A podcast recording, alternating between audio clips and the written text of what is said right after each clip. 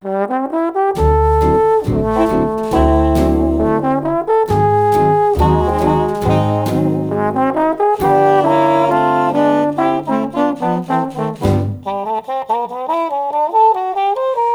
kék a tenger, és most az ember vallomásra vár. Szívemben feldalolt a nyár, egy percre tán.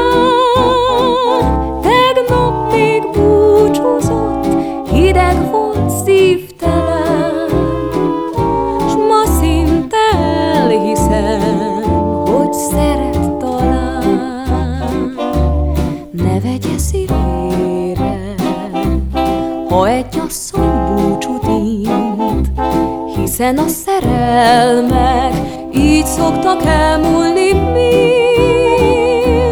Nem komoly dolog egy csók, egy vallomás, tán egyéb se volt, csak hangulat és semmi más. Ne vegye szívére, ha egy asszony hideg, belül mit érez, a férfi nem érti meg. Tán titokban egy csókot őriz, mely örökre ott ég szívén, ne vegye szívére, hogy most így szeretem én. Ki gondolta volna, hogy ennyi furaság zizeg ezen a világon? Hogy engemet a göthös jolán végasztaljon bánatomban, mely bánat már akkora, hogy lassan boldogságnak is nevezhetném. Göröngyös ujjaival arcomat simogatván, fúlódva, hörögve egy dalt énekelt nekem, melyet édesanyjától tanult akkor, mikor még volt édesanyám és volt dal. A délkám maga mocsok fúrja, szíthat engem, ahogy úri kedve tartja reggeltől estig. Mégsem érti meg más csak én. Mert tud-e én rólam bármit is? Tudja-e, hogy ki voltam én 40 évvel ezelőtt? Ugyanollan cseléd, mint most, meg ugyanollan szerelmes, mint maga. A szerelem cudar kis állatka, mindenki fut előle, amerre lát. Csak hogy hát, mi a hétszentségnek? Azt hiszik maguk, hogy az nem tud futni? Hogy az nem gyorsabb? Hogy az elől csak úgy bé lehet bújni egy bokorba, vagy tátogó barlangba? Netán a felhők közé? A kis szerelem állat el nem tűnik. Riheg, röhög, hajjaj, azt ott mar az emberbe, ahol éri. Azért olyan rondák a szerelmes emberek. Jój, de satnya, ványadott pofájuk van. Hát hagyni kell az állatnak, hogy hadd jöjjön. No, mert akkor nem harap. Akkor az ember kezét, szívét nyalogatja, és éjszakánként dorombol, mint egy macska. Mit kell annyit futkározni, meg gondolkodni? Vagy ott van az állat, vagy nincs. Én is futottam ám hónapokig, mint a valakba rúgott kanca, de aztán kifáradtam. Meg hát csupa seb is lettem, minek szépítsen. Kifáradtam, megálltam, vért köptem, azt azt mondtam halkan, szeretlek, Na, a bütös életben majdnem kimondtam a nevét, pedig megesküdtem ám én, hogy nem mondom ki, mert nem lehet. Ne tessen kérdezősködni, hogy miért nem fura világ ez. Mindjárt felfordulok, azt még mindig szeretem. Éjszakánként a párnába súgom a nevét. Maga meg csak bőgjön nyugodtan maga pöcegödör. Na, hol a cukorkám? Egy hete Alfreddal vidékre szöktünk a vihar elől, mert Katinka eszét vesztve végigdulta a várost, s a botrány szelemára hajunkat tépte. Három napig öleltük egymást néma dombok között, és közben sajgó szemmel a gyülekező felhőket figyeltük. Aztán hazatértünk. Szakad a hajnal, és szakad az eső. Végre. Én Budán, te Pesten. Budapesten. A pesti futár ma jelenik meg. A te neved és az én nevem végre egy oldalon lesz. A többi nem érdekel. Kifáradtam. Megállok. Szeretlek, Alfred. Buda 1921. február 21-én. Adél. Adél, Adél, te! Szerelmesem, kedvesem! Csak a jóisten kegyében, Sveron alázatos, találékony hűségében bízhatok, hogy kétségbe esett levelem mégis, mégis valamely útatlel megtépázott szívedhez, te drága, te minden, te én asszonyom. Mind fáj, hogy még csak búcsúra se volt mócs idő. Ferenc, ki a dütől irgalmatlanul elkékült fejjel zihálva kattatott föl műtermem lépcsején, roppant haragjában reketten ordítozva hozta tudomásomra, hogy egy mímannak egy senkinek tart. úgy vágta képenbe a pesti futárt, amelyen reánézvést eladdig csak eveszte, vonta, csépelte előre a légbe roppant testét, akár egy dúvad, s nem esküdnék meg rá, hogy a pillanatban ajkain a harag nem verte habot. Lábamból a vér mind kiszaladott a helyt, s már szinte attól tartván, hogy szörnyű acsarkodásában ledöf, elébe rogytam. Angyalom, biztosíthatlak, e pillanat legkevésbé sem volt poétikus.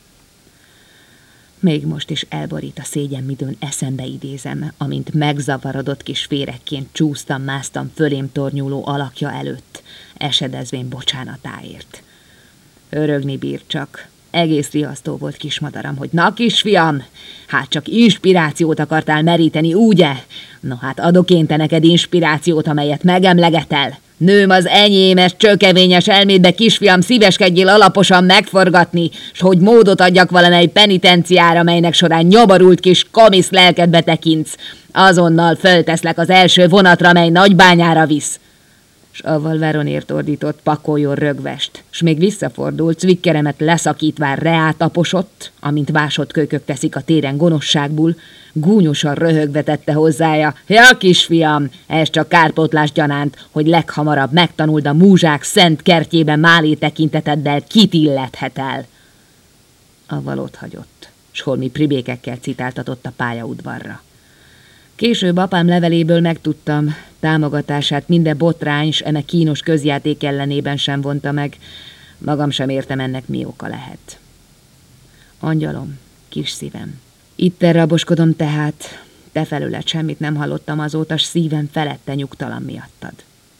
Veron biztosított felőle, hogy módot lel valahogy Jolihoz juttatni a levelet, bár válaszodik, s most, ha rám szakad az ég is, mégis kimondom e szót, amely leginkább illet engemet. Nőm, én asszonyom, megrongyult lelkem csak tébolyultam vacog. Hát küld, drága, egy nehány sort, s ha már szívedből kivetettél, csak legalább egy múlékony pillanatra emlékezz. A vihar előtt mint öleltük egymást reszketve. A Bajamare 1921. április 29-én.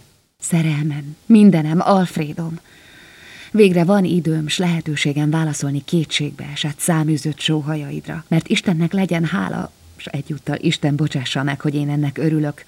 Szírom Jenci lebetegedett. Néhány napig mellőznie kell drága látos közönségünknek a daloló királyfit, ám addig sem forog sírjában a naphomlokú William. Rossz nyelvek szerint Jenő művész úr pityókásan szaladozott Pest utcáin múlt éjszaka, némileg hiányos ruházatban, fittyet a kíméletlen időjárásra és önnön jó hírére. Mondanom sem kell, kedvesem, hogy a híreket Tivadar szállította én nekem ma reggel. S ki tudja, hogy pofájának túláradó jártatása véget esette be otthonomba, vagy azért, hogy kiígyon a vagyonomból. Oly egyedül vagyok, hogy még ennek a topronynak a bugyogása is jól esett én nekem. Ferenctől ne retteg mindenem. Sosem volt ő vak. Tudta, hogy nem szerelemből mentem hozzá. Ha leírnám, minő otromba esküvő volt a miénk, minő hazug képmutató ceremónia, elsápadnának a fűrjek. De most miről jutottak én nekem eszembe a fűrjek? Tán a rumbak rettenetes verséről, mit fel kellett olvasnom múlt szombaton a szépen kiöltözött gazdag, barátnak tűnő procoknak. Természetesen bűnbánó orcával, hogy mindenki elégedett legyen. Rikolcsanak a fűrjek, fütyüljék a szégyenem. Orrom végzetet szagol, tócsába esik a fejem ám sokkal jobban szenvedek hiányottól, mint Rumbach lélekcsikorgató rímjeitől. És folyton azon gondolkodom, mit tévő legyek. Tán szaladgáljak én is fényben úszó utcákon, s rikoltozzam a nevedet oldalamon a rettenet tivadarral. Mert engemet Ferenc el nem hagy. Tőlem el nem válik. Órát magasba emelint és mosolyog, majd elmúlik a dél, mondja, s megpaskolja a vállamat. Megcsalt férjő, mindenki pártfogója. Nemes, tiszta úr, kinek heverjen lábainál a világ, s ki elárulja, az a pokorra jut. Ferenc megvett engem, Ferenc megvett téged. És kivásárolni önmagunkat vajon hogyan tudnánk szerelmem?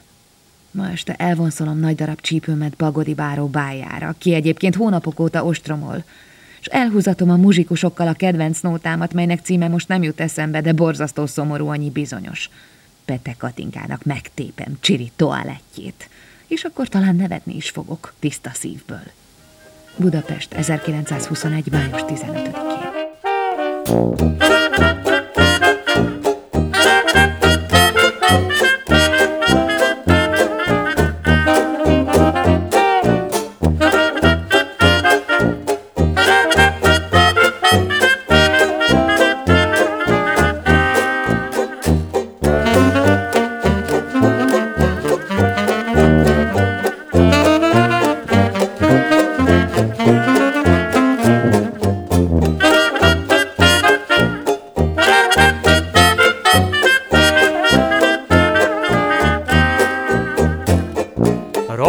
Szimpla a lényem, nincsen semmi igényem, a pénz nagy dolog, de nem gondolok rá. S bár nincs pénzem a bankban, részem van sok kalandban, Kérem menj a fő a nő, hogy ha így szólok hozzá. A bankban nincsen betétem, de mégse látok se téten, hiszen az élet szívem te véled nagyon szép. Minek nekem pénz rakáson, legyen csak egy kis lakásom, ahol mi ketten lakunk, mi kell, mond szívem még. Egész nap otthon leszünk, és nem veszünk kétüléses kis autót, s ha néha számlát kapunk, fogjuk magunk, és bezárjuk az ajtót. A bankban nincsen betétem, de mégse látok se hiszen az élet szívem te véled nagyon szép.